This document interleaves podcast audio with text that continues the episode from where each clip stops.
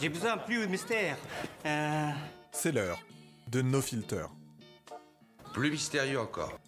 J'aimais les figures mystérieux. Essayez de donner mystère mystérieux.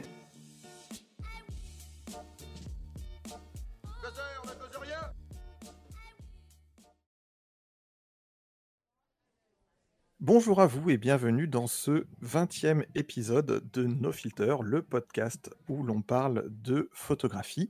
Moi, c'est Gozer. Aujourd'hui, j'ai le plaisir, enfin, d'accueillir une personne en fait, qui m'a donné envie de, faire ce podcast il y a euh, plusieurs années. J'ai découvert son travail, si je ne dis pas de bêtises, à l'été 2019, au moment où moi je commençais un petit peu à, mettre en branle cette idée de, de podcast. Et bon, le temps s'est un petit peu passé, écoulé, il y a eu plein de choses, mais aujourd'hui, j'ai enfin le plaisir de recevoir Raphaël, mon voisin. Bonjour Raphaël, comment vas-tu? Bonjour, très bien, merci, merci. Parfait. Alors, je vais me permettre de faire une petite présentation. Tu me dis si tu es d'accord, si tu veux l'amender, si tu veux la journée, si voilà. Avec plaisir. Tu es illustratrice, tu es directrice artistique, tu es photographe, tu as étudié à l'université de Cergy-Pontoise.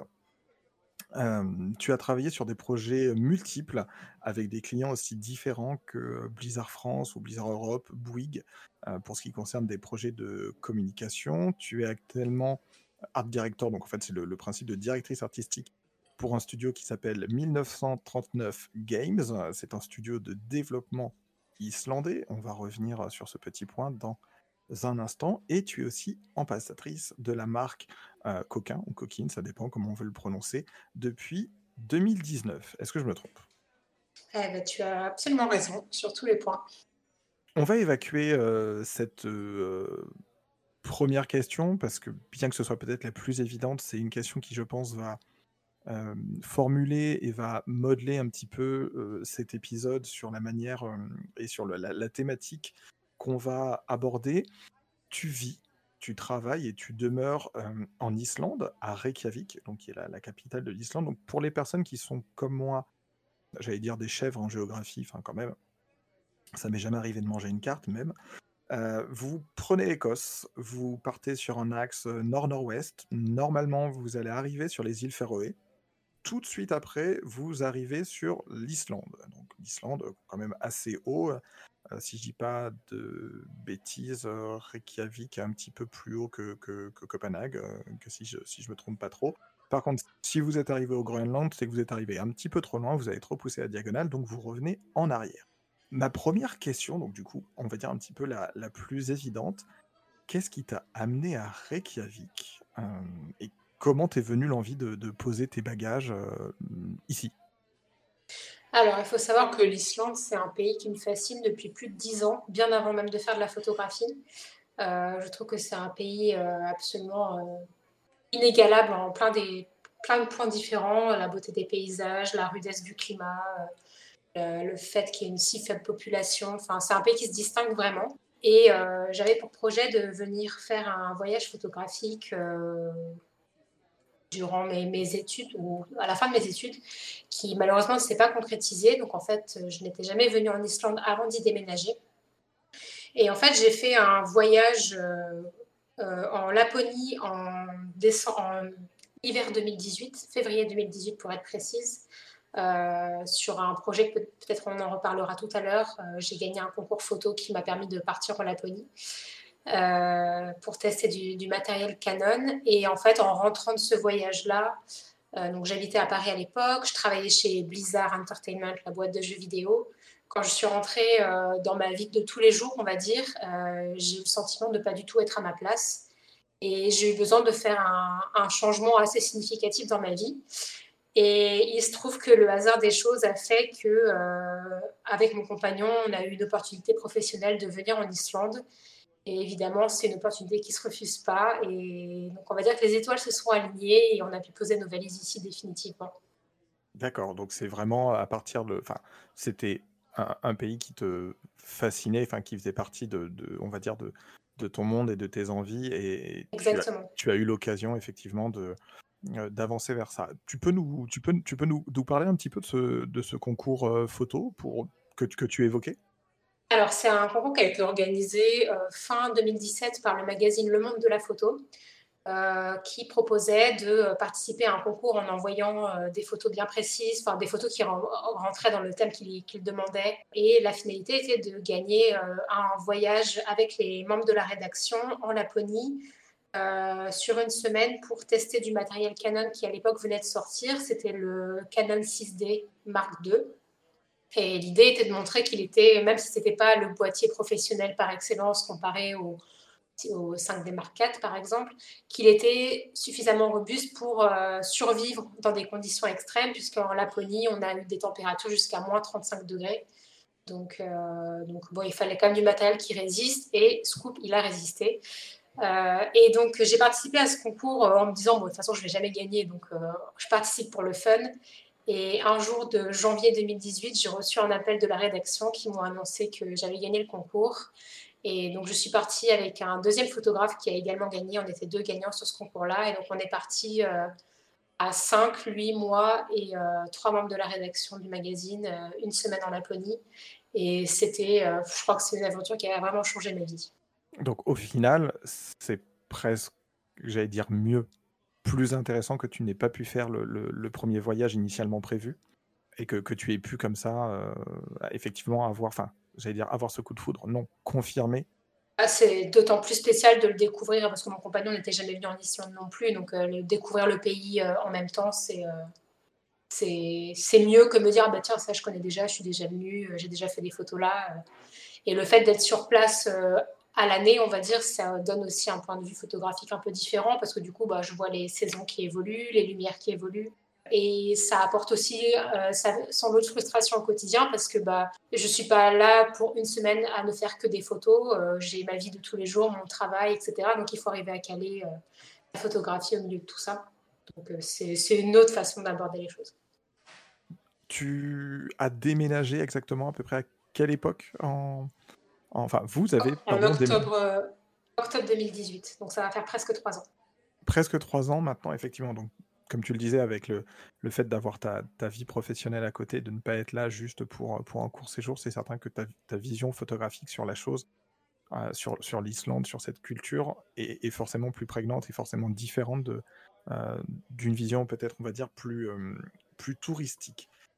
Qu'est-ce... Enfin, qu'est-ce... Non. Euh, on, a parlé de tes, on a parlé de tes études, enfin on a rapidement cité tes, études, comme je te disais, tu as étudié à l'université de, de Cergy-Pontoise. Alors j'ai fait une année dans cette université-là. Avant j'ai fait une école qui s'appelle l'école euh, l'EMC et j'ai fait une, deux années d'infographie en multimédia euh, après, avant d'avoir fait mon, année à l'université de Cergy-Pontoise. Mais c'était très complémentaire parce que du coup j'ai fait du web design, j'ai, j'ai eu des, des cours d'histoire de l'art, j'ai fait du développement. Enfin c'était très, très divers. Du coup, ma, ma question est, est-ce que tu as découvert la photographie à l'époque de, à l'époque de l'EMC Est-ce que c'était quelque chose que tu pratiquais avant? Peut-être que dans ta famille, il y a déjà des personnes qui pratiquaient la, la photographie? Alors, il n'y a pas du tout d'artiste dans ma famille. je pense que je suis la seule vraiment créative à proprement parler, si on peut le dire comme ça. Euh, j'ai découvert la photo. Alors, quand j'étais à l'EMC, j'avais des camarades de classe qui en faisaient un petit peu. Et c'est vrai que ça m'intriguait, mais à l'époque, je n'étais pas du tout, du tout intéressée. Et c'est lors de mon année à l'université de Cergy, donc l'année suivante, où euh, mon père m'a offert mon premier réflexe. Et euh, ça a été euh, une année où en fait j'ai vraiment expérimenté avec mon réflexe. Donc c'était en 2012 pour être très précise. j'ai fait un projet sur une année qui consistait à faire une photo par semaine sur un thème qui était proposé par un blog que je suivais à l'époque. Et euh, c'était très intéressant parce qu'il y avait des thèmes très variés. Ça pouvait être euh, de faire des natures mortes, de faire euh, du clair-obscur, de faire du portrait, du paysage, des, thèmes, des thématiques beaucoup plus abstraites comme la gourmandise, les sept péchés capitaux, etc. Et en fait, d'avoir fait ce projet-là, ça m'a permis de tester plein de types de photographies différents, donc du paysage, du portrait, la nature morte et finalement d'en tirer un peu ce que je préférais. Et c'est un peu ce, projet-là qui m'a permis de connaître mon matériel, d'apprendre à m'en servir, et donc par la suite de vraiment développer mon univers, qui était très différent à l'époque de ce que je fais aujourd'hui, ceci dit. Ouais, le, projet dont tu parles, si je dis pas de bêtises, c'était le, le, projet 52. C'est ça. Après, on va, on va aborder ça un petit peu plus tard dans dans d'autres, dans d'autres questions, mais c'est vrai que tu vas avoir un pour les gens qui ne connaissent pas ton travail, du coup, je vous invite à aller voir soit le site, euh, soit la page, euh, Instagram, de de Raphaël. Alors après, vous pouvez aller voir d'autres pages, du Dribbble, du du des choses comme ça. Tu as un univers photographique qui est, qui est très, très vaste puisque tu voilà, as une pratique artistique qui est protéiforme, qui va de l'illustration à, à la photographie, alors j'allais dire du packshot, oui, mais pas du packshot sur fond blanc, enfin voilà, vraiment de la direction artistique pour, euh, pour des marques. Justement, ça, ça me permet de poser cette question. Comment est-ce que tu définirais ta pratique photographique? De, quel point de vue? D'un, Justement, d'un, peut-être d'un point de vue... Euh, alors, plus euh, l'axe peut-être plus personnel. Est-ce que tu considères, est-ce que tu te considères pardon comme comme une, une photographe de, de nature morte? Est-ce que tu, tu partirais plus peut-être sur une version, euh, euh, j'allais dire land art en photographie, il y a énormément de catégories et très souvent certaines se, certaines se recroisent. C'est plus une vision vraiment de toi, ta photographie, comment tu, comment tu la nommes? C'est pas facile de, se ranger dans, un, dans, une case, je trouve. Euh, je me considère pas comme une photographe de paysage, même si finalement, quand on regarde mon portfolio aujourd'hui, c'est ce que je fais le plus dans les projets personnels. Euh, moi, ce qui m'intéresse plus, c'est de. J'aime bien dire, voilà, c'est de prendre en photo des, émotions et de capturer des lumières. C'est euh, plus capture, de photographier des ressentis, des émotions, des bribes de rêve, des, des instants suspendus, des moments qui s'offrent à moi, euh, parfois un peu de mise en scène. J'ai beaucoup eu fait de mise en scène par le passé, euh, mais c'est plutôt l'aspect euh, émotion et, et, onirisme qui, qui va m'attirer, que ce soit à la fois dans le paysage, dans le portrait, dans la nature morte. Voilà, donc je pense que ça va au-delà de faire juste de la photo de paysage, j'espère.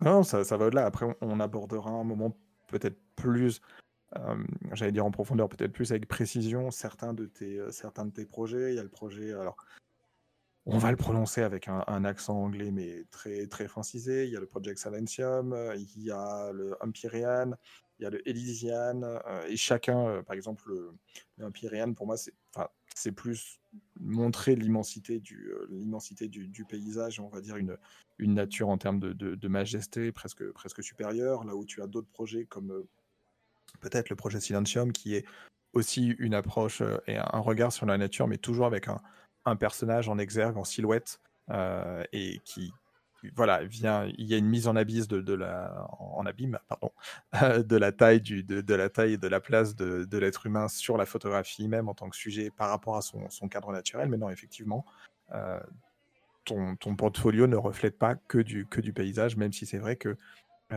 la page Instagram pour laquelle moi je te, je te connais est peut-être plus axé sur, euh, sur, euh, sur cette partie-là de, de ta photographie. petite, euh, on, va faire des petits points matériels comme ça de, de temps en temps. Avec quel type de matériel travailles-tu? Donc, bah, suite à mon voyage en Laponie, je me suis acheté le 6D Mark II. J'ai été convaincue par le boîtier. J'avais le 6D à l'époque. Euh, il était temps de le remplacer, donc j'ai simplement euh, upgradé de Mark 1 ou Mark 2. Euh, en termes d'optique, je travaille beaucoup avec des optiques fixes. j'ai un zoom qui est le 1635, donc est quand même celui à avoir quand on est quand même assez baroudeur pour faire de la photo de paysage. Après, je vais avoir un 35 mm, un 50, j'ai un 100 mm macro et un 135 de chez Canon que j'aime particulièrement, qui est magnifique pour faire du portrait. Euh, et, donc, j'utilise euh, quelques filtres de la marque Coquin. Effectivement, comme tu évoquais en introduction, je suis ambassadrice pour la marque. Euh, donc, je vais utiliser de temps en temps des filtres comme des filtres à gradient ou des filtres ND pour faire de la pose longue. Ou, voilà, à peu près. Ce que j'utilise, film polarisant aussi de temps en temps. On avait reçu, si je dis pas de bêtises, euh, je sais plus si c'est je le sais même plus, c'est horrible. Je ne sais plus si c'est l'épisode je crois que c'est l'épisode 8, on avait reçu, Kevin Tadej, qu'on salue, qui fait plus de la photographie de de spécifiquement et qui travaille et qui est aussi ambassadeur pour, pour la pour la marque Coquin. On reviendra sur ces un petit peu ces spécificités tout à l'heure, mais c'est vrai qu'effectivement un un 35 mm, un 16-35 par rapport à l'environnement qui t'entoure, c'est quelque chose de des focales qui sont très particulières. Oui, c'est ce que j'utilise le plus. Hein. Si je devais en garder qu'une, ce serait clairement le 35. Une question toujours sur le, sur le matériel. Après, l'idée de nos filters, c'est de ne pas faire un marronnier de ah bah tu travailles avec ah, quel type de carte tu utilises. C'est, c'est pas la chose qui est la plus intéressante dans, la pratique de, de mes invités. C'est parce que je, souhaite mettre en avant beaucoup de travail en argentique. On parlera euh, précisément après, euh, si tu le veux bien, de ta manière de travailler la chromie dans, tes, dans tes photos, qui est quelque chose de vraiment de, de, spécifique pour moi, en tout cas dans, ton travail, pour retranscrire la nature euh, qui, qui t'entoure. Est-ce que, comme on parlait de, comme là on parlait de, de boîtier, du coup tu as, après trois ans maintenant euh, sur place, tu as envie de d'expérimenter peut-être avec d'autres techniques, d'autres boîtiers, peut-être partir sur du moyen format, peut-être partir sur de, sur de l'argentique, de la pose longue avec de l'argentique ou avec des pellicules spécifiques si c'est euh, déjà un si c'est quelque chose qui t'intéresse et deux euh, surtout plus important te concernant si les conditions météo le permettent. Alors j'avoue que je me suis jamais trop posé la question de l'argentique. Euh, c'est pas que ça m'attire pas, c'est plutôt que c'est un monde un peu inconnu pour moi et que j'ai pas vraiment le temps d'explorer ça comme, euh, comme je le voudrais si je décidais de, de m'y consacrer euh, pleinement. Et en fait, euh, j'ai pas l'impression d'avoir fait le tour euh, de ce que je fais aujourd'hui. Et donc, du coup, c'est. J'ai pas envie en fait de, de, laisser tomber ma, ma, manière de travailler aujourd'hui pour euh, quelque chose de complètement différent et peut-être de me perdre un peu là-dedans, même si je suis sûre que ça me permettrait d'ouvrir des portes bien nouvelles et de tester de, des choses très intéressantes aussi mais, euh, mais ce n'est pas à l'ordre du jour.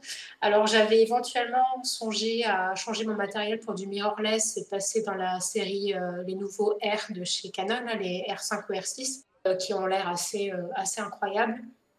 J'avoue que là, ce qui me freine, c'est que les prix sont beaucoup plus chers en Islande qu'en France et que bon, c'est un sacré budget.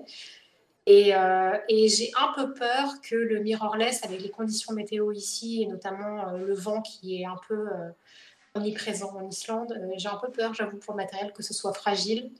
Même si bon, je pense qu'avec euh, tous les, tous les Instagrammeurs et les YouTubeurs qui viennent en Islande avec leur Sony euh, Alpha, ils n'ont pas vraiment de problème avec ça. Mais, mais bon, j'y réfléchis. Je pense que ça sera clairement l'étape d'après quand il faudra remplacer mon 6D Mark II. Je pense qu'on est beaucoup de photographes qui sont sur du DSLR. Donc le DSLR de manière générale, c'est l'appareil numérique réflexe. Donc le principe du réflexe, c'est d'avoir justement un miroir avec ce principe de, de pentaprisme qui renvoie vers un, vers un donc avec une couverture maximale qu'on peut avoir par rapport à ce qu'on qu photographie. À se poser cette question. Après, je t'invite peut-être à regarder, le, à écouter pardon, l'épisode 12 qui s'appelle euh, Hybride, qui est enregistré avec euh, Boris Vieuxfort, justement, où on parle de, on parle de la technologie hybride, lui étant euh, démonstrateur pour, euh, pour Sony sur la gamme Alpha, et moi quand j'ai rencontré, j'étais démonstrateur pour Canon sur la gamme, euh, justement sur la gamme R. C'est vrai que pour les personnes qui font du reportage, font de l'extérieur, pour certains types de photographie, le... il y a une question de... On viendra sur ça plus tard, mais vous imaginez bien que quand vous devez partir, allez, on va prendre deux exemples. Tu me disais tout à l'heure le 6D Mark II et un 16-35 et pourquoi pas un 35 mm. Et si on prend le 135 en se disant, bah voilà, je vais faire une sortie paysage, mais en plus, peut-être que je vais faire un moment du portrait, je sais pas. Là, on est déjà sur un sac qui fait à peu près 4 kg. Euh, et, ça. et, et le trépied dans tout et ça. on oublie le trépied naturellement, et puis les accessoires, les cartes, les choses comme ça. Même avec un trépied en alu, même avec un trépied très léger, un des plus gros axes de poids là, sur, euh, sur ce sac-là, ça va être effectivement l'appareil photo. Un appareil photo mirrorless, on est plus compact. Enfin, je vais pas vous refaire l'épisode 12, hein, c'est, c'est, je vais pas inviter Raphaël, mon voisin, pour ça. Ah, c'est vrai qu'il y a un gain de poids qui est quand même assez... Euh, qui est non négligeable. Il y a un gain de poids, il y a un gain de confort d'utilisation, mais, euh, mais voilà, euh, note pour plus tard peut-être. Après, ça veut aussi dire euh, revoir tout le parc optique, parce que du coup, j'ai un parc optique qui est quand même dédié au, aux montures que j'utilise aujourd'hui, et donc ça voudrait dire revoir tout ça. Pas, oui, il y, a la, il y a la bague d'adaptation, mais bon... Je pense qu'à terme, c'est pas idéal. Même si, euh, même si, bon, typiquement, par exemple, l'objectif 135 mm de chez Canon, qui est pour moi un bijou, euh, clairement, je m'en séparerai jamais. Donc euh, là, la bague serait tout à fait bienvenue.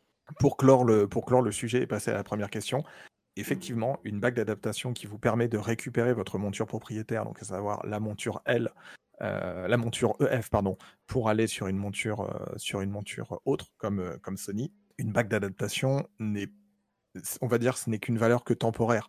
on préférera toujours utiliser les optiques propres à un constructeur par rapport à un appareil en particulier.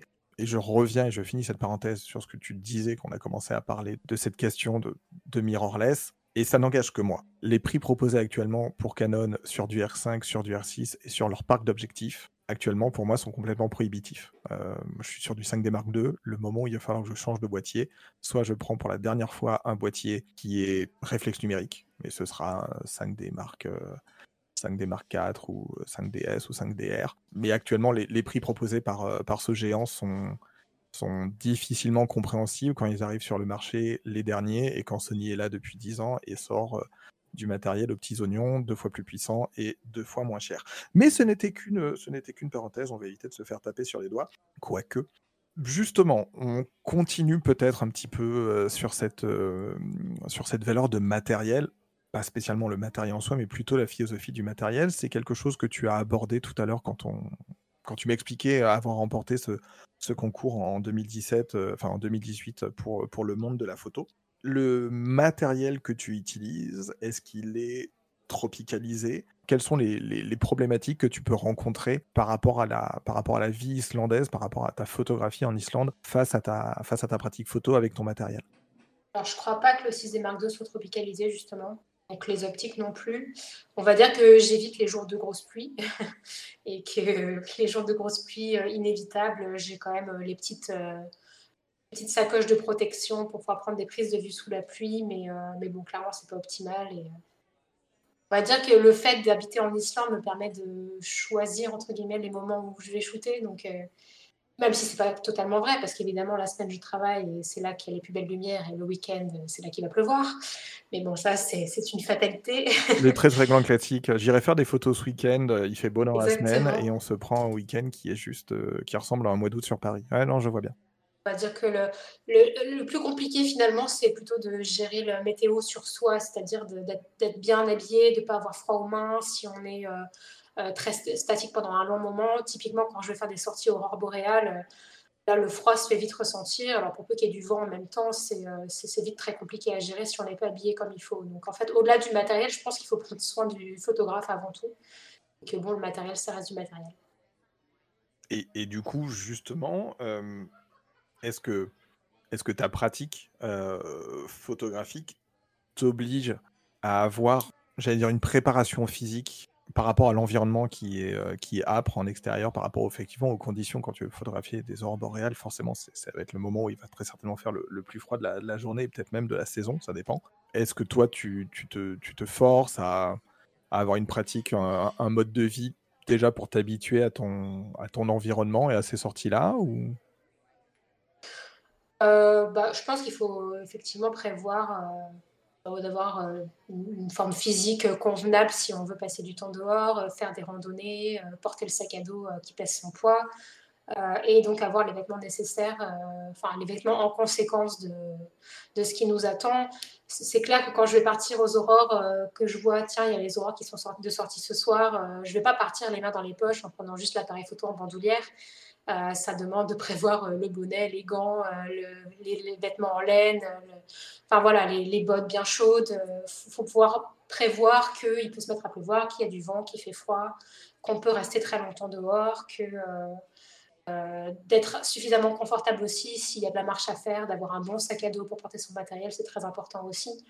Donc, euh, on va dire que ça, ça demande d'être quand même un minimum préparé de ce point de vue-là. Après, euh, en termes de conditions physiques, je ne suis pas du genre à faire, j'aimerais, mais je n'ai pas trop l'occasion d'en faire pour l'instant, des treks sur plusieurs jours qui demandent de randonner sur place, etc., où là, il faut encore plus de matériel et donc euh, préparation physique où il faut quand même pouvoir porter son matériel en conséquence. J'ai fait une fois un bivouac d'une nuit pour, de la photo, justement, et là, quand le sac à dos commence à peser 14 kilos, bon, bah, c'est il faut, prendre, prendre en compte quand on, quand on va faire des photos de, dans ce contexte-là, parce que du coup, on ne va pas s'arrêter toutes les cinq minutes faire des photos, poser le sac, sortir le machin, remettre le sac, sortir le trépied et tout. Il y a des, en fait, il faut choisir un peu son moment où on se dit, bon, allez, maintenant, je suis à tel endroit, la lumière est belle, allez, je me pose un moment, faire des photos, poser le sac, préparer son matériel, surtout si on utilise trépied, filtre, etc. Ça demande encore plus de, mise en condition, on va dire, de, devoir installer le trépied, d'installer les filtres, etc. Ça peut être... Un petit peu, euh, ça peut couper dans l'élan aussi, hein, on va pas se mentir. Euh, donc euh, tout ça, c'est à prendre en compte et il faut. Je pense que dès lors qu'on prévoit une sortie photo, il faut surtout s'armer de beaucoup de motivation et savoir pourquoi on fait ça. Je, je rebondis sur une discussion qu'on avait eue, un épisode, il y a peut-être deux ou trois épisodes, enfin quatre ou cinq épisodes en arrière avec Kobayashi, qui fait de la de l'astrophotographie un petit peu à, à travers le monde. Tu, tu m'arrêtes si je dis une bêtise, Raphaël, mais il faut bien comprendre que au plus fort des saisons, suis pas certain que ça fonctionne pour toutes les saisons, mais au plus fort des saisons en Islande, vous allez avoir les, on va imposer les mêmes conditions aux voyageurs que au Canada en, plein hiver, au sens où vous prenez votre voiture, vous allez faire un trajet. Ben dans tous les cas, vous devez avoir une couverture de survie euh, derrière, juste de quoi tenir 24-48 euh, heures si votre euh, moteur tombe en panne, si vous êtes seul en pleine nature, parce qu'on est sur alors c'est très très beau, hein. bien sûr, on rêve tous. Moi, le premier, je, je rêve de pouvoir aller, de pouvoir venir en Islande euh, et de me poser un peu et, profiter, bah, l'homme, euh, c'est très bien aussi montré dans, certaines de tes photos, mais euh, l'homme, ça reste juste l'homme face, face à la nature. Et même si bah, là, la nature est très belle, elle peut être très dure. Et l'idée, c'est de ne pas se trouver, pas se trouver à défaut. Je rebondis juste sur ce que tu es en, train de dire, pardon, par rapport à cette sortie trek pour de la photographie. La, problématique du moins celle qu'on rencontre tous, qu'on commence à faire des sorties photos, et vous allez vous rendre compte que quand on commence à faire des sorties photos en nature, euh, au sens on a besoin d'un sac avec euh, du change, euh, du couchage, autre chose, la question du matériel photographique qu'on prend se pose vraiment différemment parce qu'on n'a plus un sac de matériel photo, on a un sac de matériel général dans lequel on va venir ajouter un certain élément de enfin un certain nombre pardon, d'éléments de matériel photo. Et c'est certain qu'on se retrouve avec des poids et une manière de travailler. On va pas se dire effectivement toutes les 5 minutes, ah tiens, ce spot-là, il est sympa. Non, on va attendre de trouver un beau spot et de se dire, ok, là, je sors le matériel. Je vais me donner une heure, euh, une heure et demie, peut-être deux heures sur ce spot-là en fonction, euh, soit à l'aller, soit au retour, en fonction du, parcours. Et puis, euh, et puis voilà, on va pas forcément dans, dans ce type de sortie se, se promener avec son petit appareil photo autour du cou, avec sa petite sangle Peak Design, et puis shooter, shooter à tout va. On n'est pas forcément sur ce, type de choses. Ah, c'est sûr. Et je rebondis par rapport à ce que tu dis sur les conditions météo. C'est d'autant plus vrai en Islande qu'en hiver, on, a, on peut cumuler tempête de neige sur tempête de neige d'un jour sur l'autre.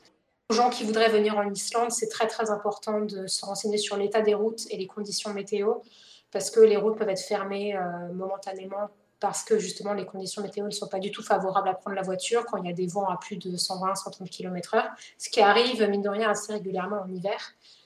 Euh, et aussi d'avoir le, véhicule adapté. Euh, petite anecdote toute bête, j'étais sortie une fois faire une chasse aux aurores boréales euh, sur une route qui est une route classique à emprunter par les voitures. J'ai voulu me garer sur le bas-côté qui était l'entrée d'un chemin de ferme. Sauf que qui dit chemin de ferme dit que la route n'avait pas du tout été euh, déblayé, préparé par rapport à la neige. Voilà, la neige était beaucoup trop euh, importante pour mon véhicule et je me suis retrouvée coincée euh, au beau milieu de la nuit, toute seule sur une route où il n'y avait personne. Et j'ai eu beaucoup de chance. Alors j'ai loupé toutes les aurores. D'ailleurs, c'était une, des, soirées les plus belles aurores que j'ai pu voir. Et évidemment, j'étais là en train d'essayer de bouger ma voiture. et par chance, il y a un espèce de gang de 4x4 islandais qui est passé par là et qui m'ont aidé à bouger la voiture. Mais, euh, mais bon, ça aurait pu euh, mal tourner. Admettons que je sois dans une région où il n'y a pas de réseau téléphonique, où euh, j'ai plus de batterie, ou voilà, c'est pas des choses à prendre à la légère quand on vient en Islande parce que bah, le paysage est quand même c'est brut quoi. Il y, a, y, des endroits où il y a, y une route et il n'y en a qu'une seule et si elle est fermée, qu'on se trouve bloqué, qu'il n'y a pas de réseau, qu'il n'y a personne autour, ça peut vite être dangereux. Petit rappel pour les personnes qui nous écoutent. Alors après, vous allez voir. Hein sur la description que je vais faire, je ne suis pas certain qu'il y en ait beaucoup, mais si vous êtes au volant de votre Porsche Cayenne et que vous roulez dans le 18e arrondissement, je vous rappelle que le 18e arrondissement, comme le 16e, euh, ne nécessite pas forcément d'avoir ce type de véhicule, à savoir de 4x4. Hein. on va plutôt le réserver effectivement à des endroits où la capacité euh, à se mettre en mode deux roues motrices, euh, quatre roues motrices avant ou arrière va vraiment changer quelque chose par rapport à vos conditions de survie face à la nature. la, fin de la petite parenthèse. Je, vais sauter une question parce que celle-là, j'ai envie de, j'ai envie de la, la, garder un petit peu pour, pour après. Comme on disait, tu n'es pas né en Islande, tu vis en Islande depuis maintenant trois ans avec ton compagnon. Tu as donc un regard extérieur, si je puis dire, sans, sans aucune méchanceté, sans aucun jugement. hein. Je veux dire, tu as un regard qui est différent des, des personnes, enfin des, Islandais des Islandaises, par rapport à ta manière, toi, de, de capturer, euh, de capturer cette, cette vie, cette flore, cette, cette culture. Comment les, les locaux, comment les Islandais que tu, euh, que tu peux fréquenter, euh, comment est-ce qu'ils perçoivent ton, ton, ton travail et la, ta manière de, de voir leur, leur terrain de jeu? Euh, Quand je me suis installée ici, j'ai eu envie de- d'essayer d'explorer la- l'Islande en photographie autrement que par toutes les photos qu'on voit déjà de l'Islande, à savoir les points de vue finalement assez emblématiques. Et il y en a beaucoup, parce que c'est un pays magnifique. Euh, mais j'avais pas envie de reproduire les mêmes photos que, bah, que celles que j'ai déjà vues et qui m'ont donné envie de venir ici, mais plutôt d'essayer d'explorer finalement ce qu'il y a autour, Mhm. Euh, les petites pépites que finalement considère pas forcément quand on vient en Islande, parce que quand on vient en Islande, c'est Skogafoss, c'est Yokusaland, c'est voilà, les lieux emblématiques, mais en fait, il y a tellement de beauté au-delà de ces points de vue-là que j'essaye en fait de faire de la photo qui. Je pense que certaines des photos, on ne devinerait pas forcément qu'elles ont été prises en Islande, et c'est ça aussi qui m'amuse, c'est de me dire, euh, voilà, je, prends, je tire parti d'un terrain de jeu qui est qui est devenu mon quotidien et ça n'a pas besoin d'être extravagant à chaque fois. Ça peut être euh, une pleine lune au-dessus d'une montagne euh, sans qu'on sache quelle est la montagne. Au final, c'est c'est pas le plus important. Et j'ai eu quelques, quelques commentaires d'Islandais ici qui, m'ont- qui, qui étaient amusés de découvrir ah tiens tel endroit c'est ici et euh, ça m'a fait plaisir du coup. Ah, Donc c'est plutôt un accueil, euh, c'est plutôt un accueil positif sur ta manière de, Ouais, ouais, ouais. de, de voir la chose. Et juste, juste pour, euh, pour conclure là-dessus aussi, quand je me suis installée ici, j'ai eu un peu l'impression de réapprendre la photographie parce que les contrastes et les lumières sont tellement différents de ce que j'ai pu avoir dans ma vie parisienne, évidemment, sans surprise. Il a fallu quand même un peu de temps pour aussi s'adapter à ces lumières-là. Euh, Le fait que le soleil ne se couche jamais en, été, par exemple, bah, mine de rien, il faut s'y adapter. À l'inverse, en hiver, c'est aussi une toute autre, autre ambiance. Et, euh, et c'est aussi ce qui m'a donné envie d'explorer un peu ces, plus ces jeux de lumière finalement que le paysage en lui-même. C'est euh, peindre avec la lumière qui m'intéresse. Alors, c'est certain que si vous venez en Islande pour capturer l'heure bleue ou l'heure dorée, faites bien gaffe à vos dates parce que vous risquez, de, passer un petit temps euh, en, en attendant l'une ou l'autre. Dans la, dans la nature islandaise, dans la vie islandaise au, sens large, parce que enfin, Reykjavik, c'est une, une très grande ville, hein, enfin, c'est pas non plus. euh, c'est pas un truc perdu sur la canne hospitalier euh, en, en Lozère. Qu'est-ce qui t'inspire autant dans la culture islandaise que dans la nature islandaise? Qu'est-ce qui te donne envie de, j'allais pas dire de travailler, mais vers quoi t'as envie, vers quoi envie d'aller euh, dans, tes projets? J'aime beaucoup ce côté austère de manière générale dans les. Alors ça se valable pour l'Islande, mais alors, je suis jamais allée en Norvège, mais c'est un de mes rêves. Je sais que je retrouverai un peu ce genre d'ambiance là-bas. Euh, J'aime ce côté euh, grandeur austère, euh, le silence, les paysages vastes où on ne croise pas un humain à l'horizon. C'est, je trouve que c'est des, des points de vue qui offrent tellement de, poésie et d'appel à l'introspection et de, se poser de contempler. En fait, c'est vraiment ça qui, m'attire dans, dans ces paysages-là. Euh, Après, j'aime beaucoup la mentalité nordique de manière générale. Je trouve qu'ils ont une façon de vivre qui est assez saine. En tout cas, la vie que je peux expérimenter ici, c'est beaucoup moins de stress qu'une vie parisienne, c'est beaucoup moins de monde, c'est quand même euh, une espèce de fraternité euh, entre les gens qui, que je n'avais pas vraiment connu avant, euh, une confiance entre les gens. Donc il y, y a à la fois ce côté très chaleureux et ce côté très austère qui vont de pair. Et cette dualité, je la trouve très intéressante. On la retrouve aussi un peu dans les paysages parce que ces moments où, où- d'hiver où la neige est tombée, où il fait un froid de canard, où les nuages sont bas et cette ambiance bleutée qui, vraiment qui saisit tout le corps. Et à l'inverse, ces moments où on va avoir un, soleil euh, euh, bien chaud sur des vallées dorées, où tout devient or, c'est euh, c'est vraiment tous ces contrastes-là qui sont, qui sont vraiment très intéressants à explorer, je trouve. Alors là, ça me permet d'embrayer justement sur tes différents projets. Donc, tu, viens de répondre à la question de, ce qui t'inspirait. Je vais partir sur, euh, si tu le permets, sur euh, un, deux, trois, quatre, euh, quatre types de projets que tu présentes sur, ton site. Je vais prendre dans le désordre. Donc, on a le, projet qui s'appelle Silva, qui est tout ce qui relève de, la faune, de la flore, donc plutôt l'aspect effectivement plante et, et, nature. on va avoir le, le projet qui s'appelle Elysians, ou Elysian, qui est autour, autour de la voûte céleste, tout ce qui va relever de, dire de l'astrophotographie, pas forcément, mais tout ce qui va relever de la photographie de ciel. On a le projet Empyrean, qui est, comme je disais tout à l'heure, une notion de, de, majesté supérieure et de nature supérieure, enfin l'immensité du paysage, on, ne retrouve pas forcément de présence humaine dedans, on est plus pour moi dans une, dans une partie de contemplation. On a le projet qui s'appelle Souls, euh, qui euh, très justement euh, fait, parle, de, parle de portrait, et un projet qu'on évoquait tout à l'heure qui est le projet Silencium, où on est sur une, une contemplation de l'immensité de la nature, mais aussi, j'allais dire, en recadrage pas, une question de recadrage, mais placer l'être humain toujours sous forme de silhouette. C'était vraiment le but de cette série. J'ai commencé cette série euh, après. Alors, il ah, faut savoir qu'avant d'avoir fait travailler dans, dans cette optique-là, j'ai fait beaucoup de mise en scène avec des modèles quand j'étais en région parisienne. Euh, j'ai fait beaucoup de collaborations avec des créateurs de robes, avec des maquilleurs, des coiffeurs, des stylistes, des modèles, etc. Et ça devenait beaucoup des travaux d'ampleur avec beaucoup de monde impliqué. Et il y a eu un moment où je me suis sentie un petit peu dépossédée des messages que je voulais faire passer au travers de mes photos. Et j'ai eu besoin de prendre un grand recul par rapport aux personnages qui apparaissaient sur mes photos. Et de ce retour à l'anonymat m'a permis de, de, de, faire cette, euh, cette transition vers euh, quelque chose de plus, de plus rêveur et de plus contemplatif et de permettre aux gens qui regardent mes photos de se projeter vraiment dans mon travail plutôt que d'avoir un visage à découvert où on dit ah ben tiens c'est telle personne.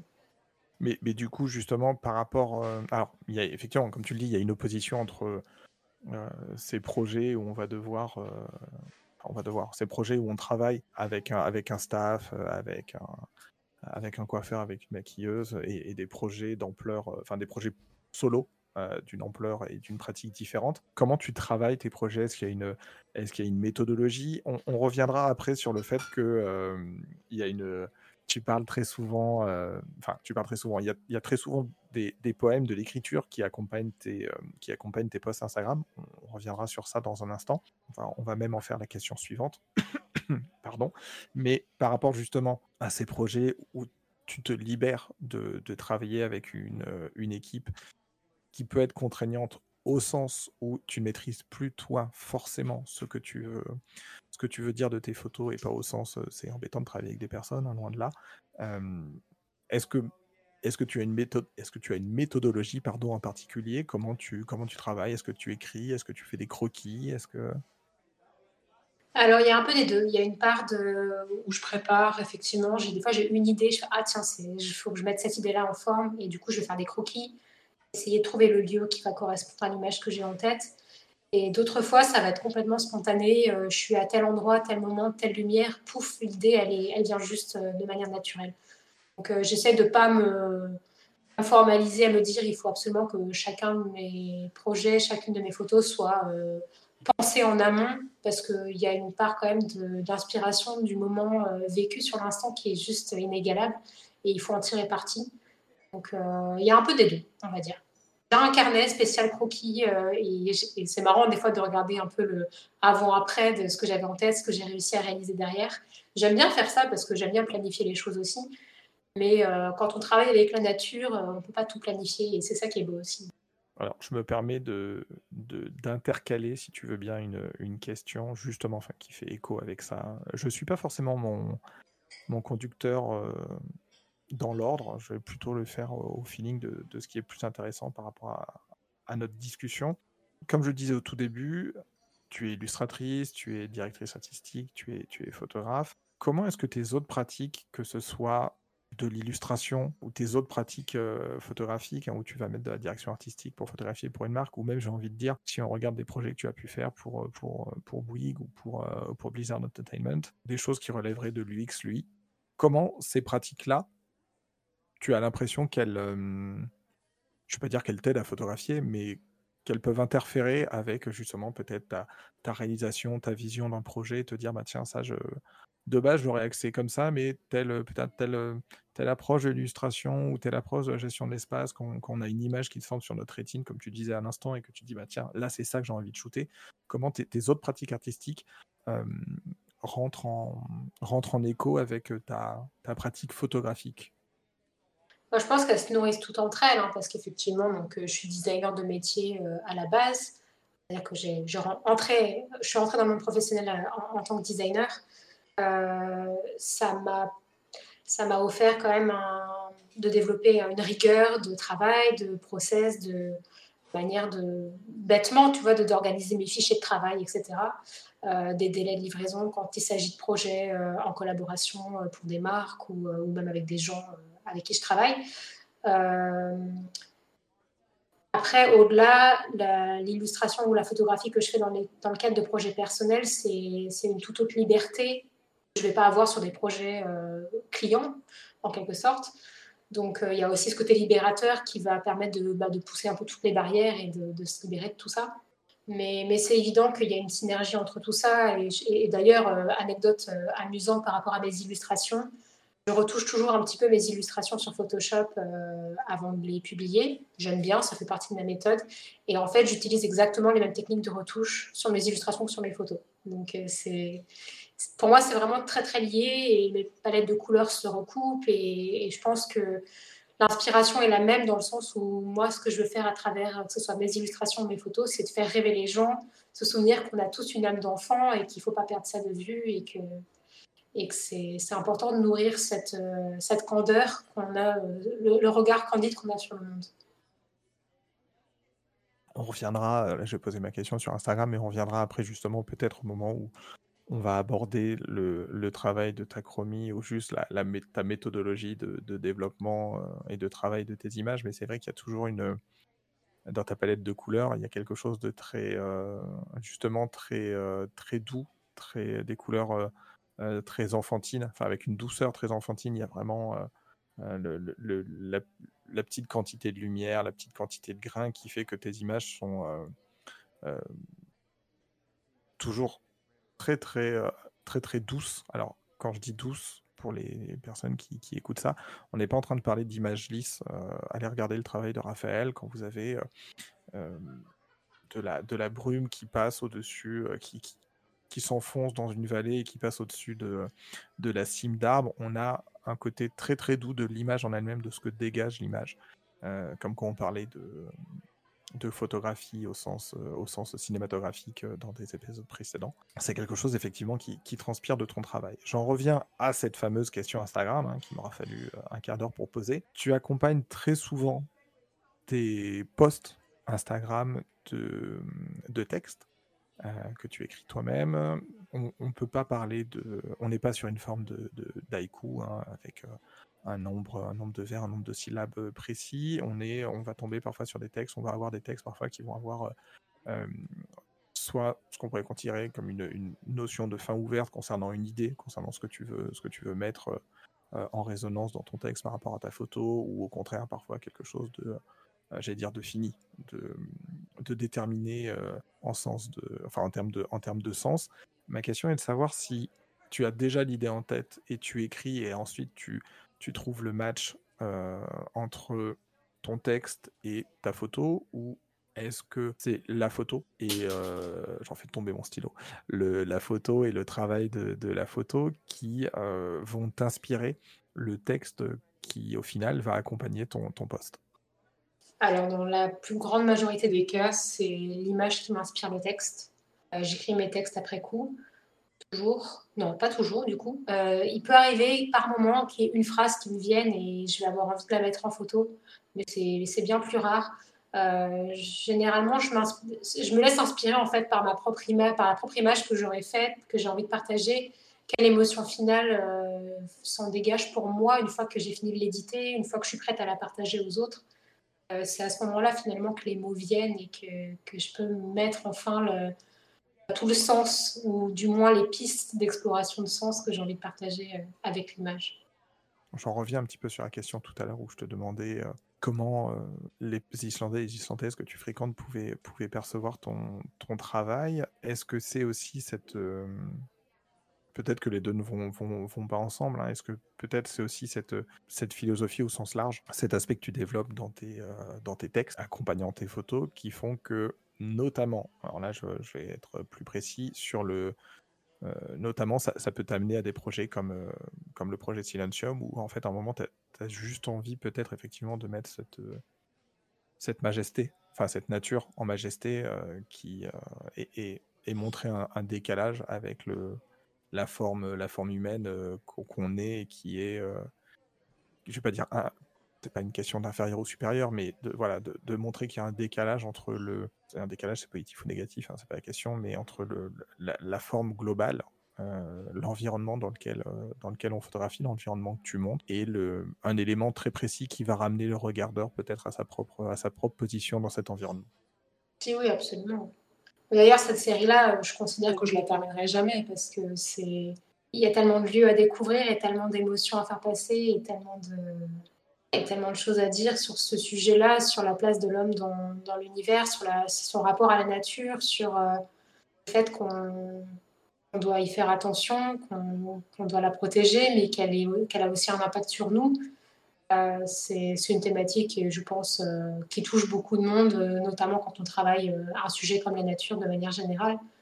Donc, moi, je considère que cette série-là, je ne l'aurais jamais terminée et qu'elle est un ongoing project que j'aille, euh, j'aime bien que j'aille en voyage ou euh, en exploration dans des, lieux euh, divers et variés, ramener une photo qui, qui rentre dans cette thématique-là.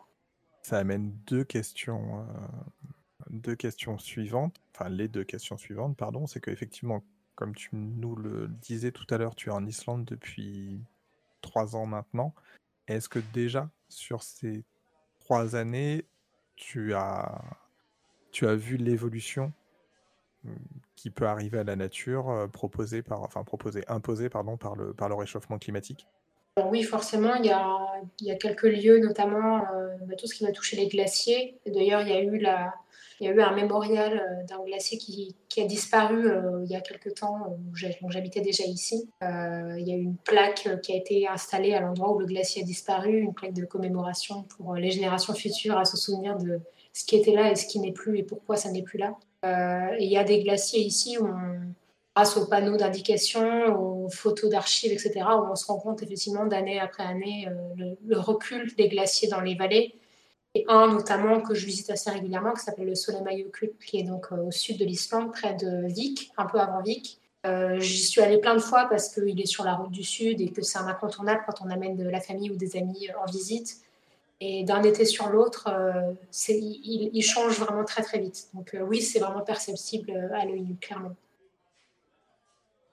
On parlait effectivement de cette, de cette notion de, d'environnement, dans de cette notion de...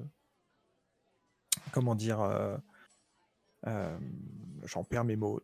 De, ce, problème de, de réchauffement climatique.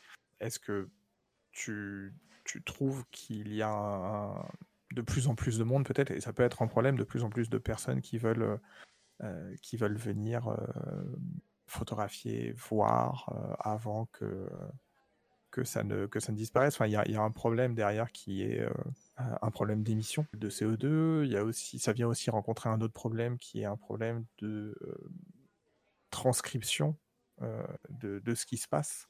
et en fait, c'est une corde euh, qui n'a que, bah, comme toute corde, qui n'a que deux bouts et qu'on tire un petit peu dans les, dans les deux sens. Est-ce que euh, est-ce que c'est une problématique aussi parfois où tu te dis bah tiens j'irais bien euh, j'irais bien peut-être à l'autre bout du territoire faire tel type ou tel type mais de, photos. Mais au final c'est quelque chose qui va qui va avoir un impact peut-être trop grand par rapport à, l'apport que ça pourrait amener. C'est sûr que c'est une problématique qui est importante à prendre en compte. Euh, d'un point de vue tourisme, euh, c'est compliqué parce qu'on ne peut pas interdire aux gens de voyager et, se dire bah non, euh, l'Islande, moi j'y suis, c'est la mienne, venez pas ici parce que vous allez ramener encore plus de monde. Et voilà, il y, a quand même une notion de, que le monde est à tout le monde et que les gens devraient avoir le droit d'aller où ils veulent en soi.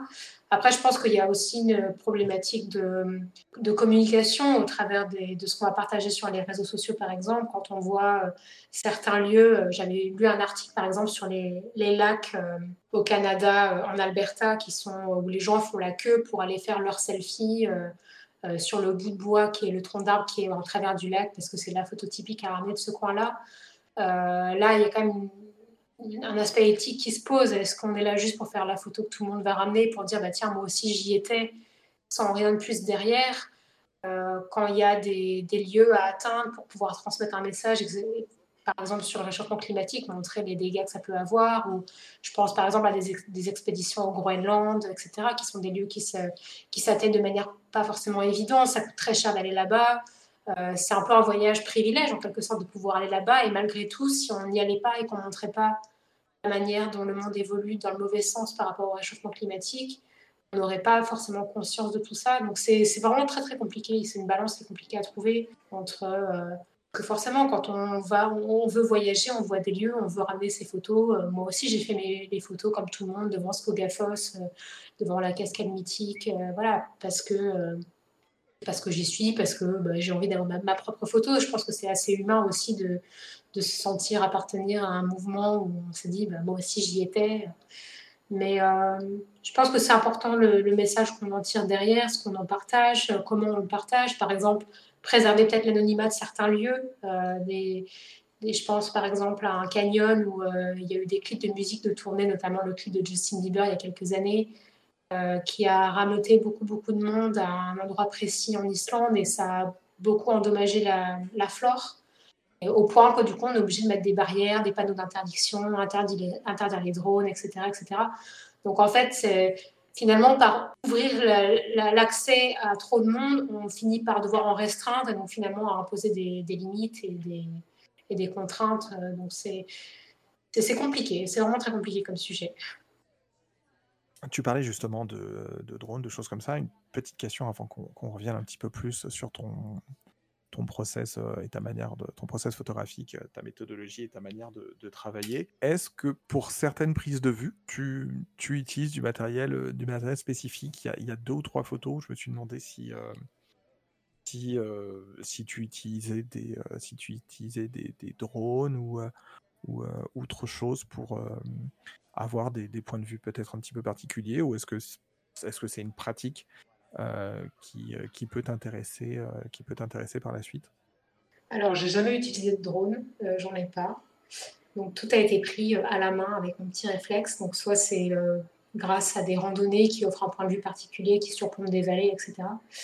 alors le drone, c'est une question que je me suis posée avant de venir en Islande parce que c'est vrai que c'est un pays qui est très beau aussi vu du ciel. Après, ma crainte, c'est que j'ai un peu peur de perdre euh, bah, ma patte à travers la photo au drone parce que j'ai l'impression que ça se ressemble quand même beaucoup d'une prise de vue à l'autre, même s'il y a forcément la partie editing, retouche, etc., qui va forcément apporter quand même beaucoup de personnalité. Mais euh, je sais pas, j'ai un peu peur que. Je me trompe peut-être, hein, j'ai jamais essayé, donc je parle vraiment sans savoir. Et j'ai un peu peur que ça dénature le côté personnel et l'appropriation de ce que mon œil voit par rapport à ce que bah, je vais voir vu du ciel, qui n'est pas ce que mon œil voit finalement. Euh, ça dissocie un peu la vision. Et euh, l'autre point qui fait que j'ai pas investi dans un drone ici, outre euh, le facteur météo et le vent, qui est quand même un facteur important à prendre en compte ici, c'est le fait que de plus en plus de lieux sont interdits aux drones, en fait, parce que bah, c'est une nuisance sonore, mine de rien, pour les gens qui se baladent dans des coins calmes. Ça fait du bruit quand même, un drone. Et, donc, je comprends que certains lieux assez fréquentés sont interdits aux drones. Euh, mais, du coup, c'est vrai que j'ai pas ressenti le besoin absolument de m'équiper euh, avec ça aujourd'hui. Euh, je considère que j'ai encore tellement à voir en marchant avec mes pieds que je continue par ce biais. Bon, peut-être qu'un jour, qu'un jour j'essaierai. Hein. On va dire que j'ai jamais vraiment eu l'occasion de, m'y essayer et que c'est un achat qui est quand même assez coûteux. Il faut quand même passer certaines licences si on veut faire ça de manière professionnelle comme il faut. Donc, donc j'ai pas sauté le pas, pas encore. Je vais un petit peu plus revenir, si tu le veux bien, sur vraiment la partie, la, partie photographique, enfin la partie photographique. Ta manière de travailler, on l'a déjà un petit peu évoqué tout à l'heure, mais on va commencer peut-être par, on va dire, le, désépaissir un petit peu cette, cette, cette masse de, de, questions devant nous. Comment est-ce que tu travailles ta chromie? Dans tes photos. Tout à l'heure, tu nous parlais de, Photoshop par rapport à tes, euh, à tes illustrations que tu, que tu retouches. Pour le développement, Euh, bon, pour la retouche, j'imagine que tu nous parleras de Photoshop, mais pour le développement, la gestion de tes couleurs, est-ce que, euh, bah, tu, est-ce que tu utilises du, Lightroom? Est-ce que tu utilises du Capture One? Est-ce que tu utilises du, Photoshop? Quel est un petit peu ton, ton processus de travail une fois que voilà, tu as eu ton image et tu commences à travailler dessus? Tu vas passer par, euh, par quelles grandes étapes? comment comment tu travailles un petit peu tout ça? Euh, je travaille euh, d'abord avec Lightroom, euh, toujours. Donc, quand je rentre d'un shooting, j'installe toutes mes photos dans Lightroom, je jette un coup d'œil à, l'ensemble. Généralement, au moment des prises de vue, je vais voir à peu près quelles sont les photos qui se démarquent quand je les fais défiler sur l'appareil. Donc, je vais avoir tendance à les marquer un peu en amont, histoire de les retrouver facilement. Mais bon, voilà, le, gros travail de sélection se fait évidemment sur Lightroom. C'est là que je vais faire mes premières retouches. Euh, les contrastes, les lumières, le recadrage, euh, les premières retouches couleurs. Euh, mais j'ai alors j'ai commencé en fait à, travailler sur Photoshop bien avant de faire de la photo. Je faisais du photomontage à l'époque, vraiment des, bidouillages qui, me feraient honte à montrer aujourd'hui. Mais, mais voilà, en tout cas, j'ai appris ce logiciel-là en autodidacte il y a très très longtemps, avant même de faire mes études de design. Et en fait, du coup, j'ai des automatismes sur ce logiciel que, dont je n'arrive pas à passer. Je me sens vraiment tellement à l'aise sur ce logiciel que pour moi, c'est un indispensable de passer après Lightroom sur Photoshop pour toutes les photos que, que je vais euh, éditer. Parce que voilà, j'ai mes habitudes, j'ai même ma façon de faire dessus. Et donc, pour moi, ce serait incomplet de livrer une photo euh, à, la, sortie de Lightroom. Donc, euh, je peaufine beaucoup mes couleurs et mes, mes contrastes et mes ambiances euh, sur Photoshop. Euh, et, je peux y passer pas mal de temps selon les photos. hein. Des fois, euh, c'est pas évident d'arriver au résultat qu'on avait en tête. si la lumière n'était pas exactement comme on espérait, etc. Donc c'est peut demander du temps. Il y a des photos qui sont par exemple tellement évidentes que ça demande très peu de, de, temps à passer dessus. Ça vient tout de suite. Et d'autres où je vais passer du temps de recherche pour trouver la bonne ambiance ou du moins la bonne manière de retranscrire l'ambiance que j'avais en tête à la base. Euh, voilà, donc c'est, vraiment un, travail euh, à la fois sur Lightroom et à la fois sur Photoshop. Par rapport à ce travail justement de chromie euh, croisé entre, enfin d'autres de chromie, par rapport à ce travail croisé entre Lightroom et Lightroom et, Photoshop, est-ce qu'il y a des, j'imagine que tu as développé une, une certaine patte, aller chercher une, esthétique spécifique sur, euh, pour obtenir une couleur, pour obtenir justement une douceur de couleur dans des tons chauds, dans des tons froids, obtenir un grain, obtenir quelque chose comme ça. Quelle est la limite, entre guillemets, que tu t'imposes euh, dans ce travail-là de développement, de retouche, pour garder en fait justement euh, la fidélité, euh, on va dire, de, retranscription, du moins de ta vision photographique, euh, de la nature qui t'entoure? Est-ce qu'il y, y a des choses où tu dis, ok, non, là, ça, ça va trop loin, ça, je peux pas, euh, voilà, ça, c'est pas. Oui, je sais le faire, oui, c'est faisable sous Photoshop, mais c'est pas parce que je peux le faire que je dois forcément le faire. Est-ce qu'il y a des choses comme ça que tu, tu te dis, non, là, ça va trop loin, ça, c'est c'est- plus intéressant, c'est plus ma patte? Euh, il y a quelques années, je faisais pas mal de photomontage euh, où je pouvais euh, assembler par exemple un ciel d'une photo avec le paysage d'une autre parce que ça correspondait mieux à ce que j'avais en tête. Euh, c'est une chose dont je me suis beaucoup affranchie aujourd'hui parce que déjà ça prend du temps de fonctionner comme ça et que ça me prenait énormément de temps, tant que je n'ai plus forcément euh, aujourd'hui euh, de, la même manière. Et aussi parce que euh, j'ai aussi envie de, revenir à un peu le- l'essentiel au moment de la prise de vue. hein. c'est l'instant T et pas un autre. C'est aussi ce qui fait sa magie. Donc, je me suis vraiment affranchie de cet, aspect-là d'un point de vue retouche. Après, en termes de colorimétrie, de, de style de retouche, je pense pas me mettre particulièrement de contraintes en me disant ah bah là, si je vais trop loin, ce sera plus moi. Je pense que ça, ça reste assez naturellement. J'ai quand même des goûts qui sont assez définis par rapport à ce que j'ai envie de faire de mes photos. Et donc, du coup, ça reste dans une, une, palette qui, se, qui reste consistante. hein. En général, quand j'ai des, photos un peu crépusculaires, les bleus sont assez similaires d'une photo à une autre. euh, et c'est pas vraiment volontaire en fait. hein. Je, je suis pas du genre à mettre les photos côte à côte, me dire il faut que ce soit cette teinte de bleu là exactement. Euh, ça m'arrive après coup de les comparer et me dire ah tiens c'est marrant c'est le même bleu. Mais euh, mais c'est pas forcément volontaire. Je pense que c'est aussi euh, avec le temps, avec la manière de faire, avec euh, ce qu'on a envie de, de montrer, euh, finalement ça s'affine tout seul et ça devient assez naturel. Ok, on aborde les, on va aborder les deux, trois dernières questions de, de cet épisode avant d'en arriver à sa conclusion. Tu nous parlais de ton approche et de ton, ton amour de l'Islande. Tout à l'heure, tu parlais un petit peu de la, de la Norvège, euh, que tu aimerais bien euh, que tu aimerais bien découvrir. Justement, par rapport à ce que tu es venu chercher en Islande, est-ce qu'il y a, du coup, au-delà de la Norvège peut-être, euh, d'autres zones qui, qui t'inspirent et que tu souhaiterais capturer, sur lesquelles tu, tu souhaiterais avoir un petit peu le même travail que tu as là actuellement en Islande? Les deux pays qui me viendraient en tête, c'est le Canada et la Nouvelle-Zélande. Je pense que là aussi, on retrouve cette grandeur de paysage euh, qui est assez inégalable. Et euh, et il faut savoir que s'il y a bien une chose qui me manque beaucoup dans ma vie en Islande, c'est les forêts. Euh, c'est pas un pays qui est connu pour ses grandes forêts, l'Islande, malheureusement. Et moi, je suis une amoureuse des forêts. Et c'est vrai que de ne pas pouvoir faire autant de photos en forêt comme j'aurais aimé, euh, c'est quelque chose que j'aurais envie de trouver ailleurs, donc typiquement en, en Norvège, au Canada. Je pense que c'est des lieux où je pourrais trouver ce genre de ce genre d'ambiance. Ouais, c'est à peu près les. J'adorerais retourner en Laponie, euh, peut-être en d'autres saisons pour voir un peu la tête que ça euh, quand il fait pas moins 35 degrés. Euh, les pays nordiques, le Canada, la Nouvelle-Zélande, ça serait un peu mes terrains de jeu, je pense. Et ça me suit depuis que je suis toute petite, hein, ces, ces, ces goûts-là, euh, donc c'est c'est pas assouvi encore. Est-ce que tu considères que pour une prise de vue participant à ta, patrie- à ta pratique pardon, euh, islandaise ou, ou autre, hein, euh, est-ce que tu considères qu'un jour tu t'es... hum, Est-ce que tu es déjà allé trop loin? Est-ce que tu tu- tu t'es mise en danger? À un moment tu t'es rendu compte que non, là c'était... euh, c'est, en fait, on, fais- on faisait juste de la photo et là, fallait, fallait faire un, un bon step back parce que ça, de- ça commence à devenir dangereux. Non, je pense pas. Je, je suis quand même assez vigilante avec ça. Euh, je suis rarement seule, quand je fais faire des randonnées. En général, je suis accompagnée soit par des amis, soit avec mon compagnon, soit de la famille. Euh, Voilà, ça dépend du contexte. Euh, mais, non, je, vais éviter de me mettre bêtement en danger quand même. Ce serait quand même dommage. Effectivement, ça reste juste une photo à la fin, ça ne rend pas la chandelle. Et on, arrive sur la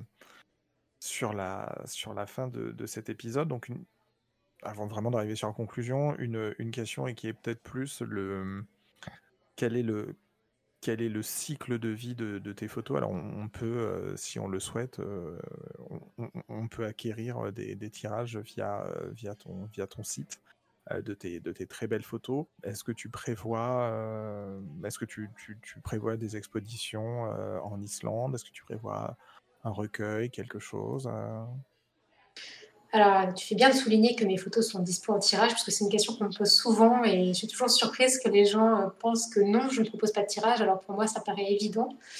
Euh, même si je suis pas en France, euh, on peut avoir des tirages euh, en France. D'ailleurs, je vais travailler sur une boutique en ligne. euh, là, je tease pas trop parce que j'ai pas commencé, donc euh, voilà.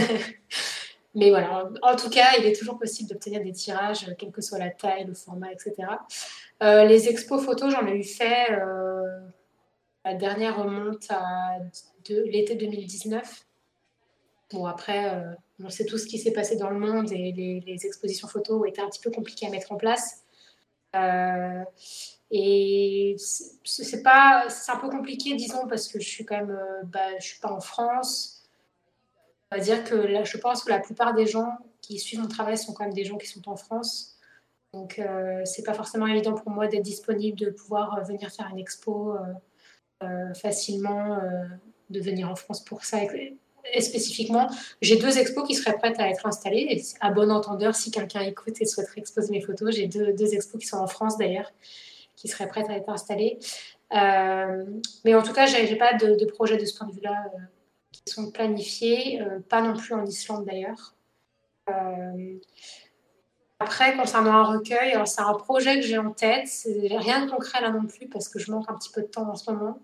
Mais, euh, j'aimerais beaucoup euh, explorer euh, bah, le mélange de mes univers, que ce soit en photo, en illustration et aussi à travers des textes que, j'écris.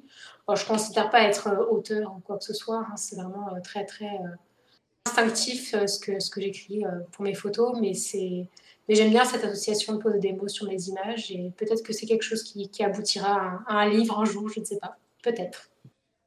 Eh ben, je te le souhaite. Et puis, euh, de toute façon, quand, quand, cela arrivera, on, serait très content de, de, remettre, euh, de remettre en avant ton, ton travail, euh, dans tous les cas pour, pour les personnes qui écoutent le, podcast, vous trouverez en lien, en billet de ce, podcast pour le mois de septembre, vous trouverez les liens vers les différents sites de, de, Raphaël, que ce soit ses sites, ses versions professionnelles, BNC, Dribble, Dribble pardon, ou, ou, tout simplement son, son portfolio très rapidement avant de, avant de finir ce, podcast, enfin cet épisode.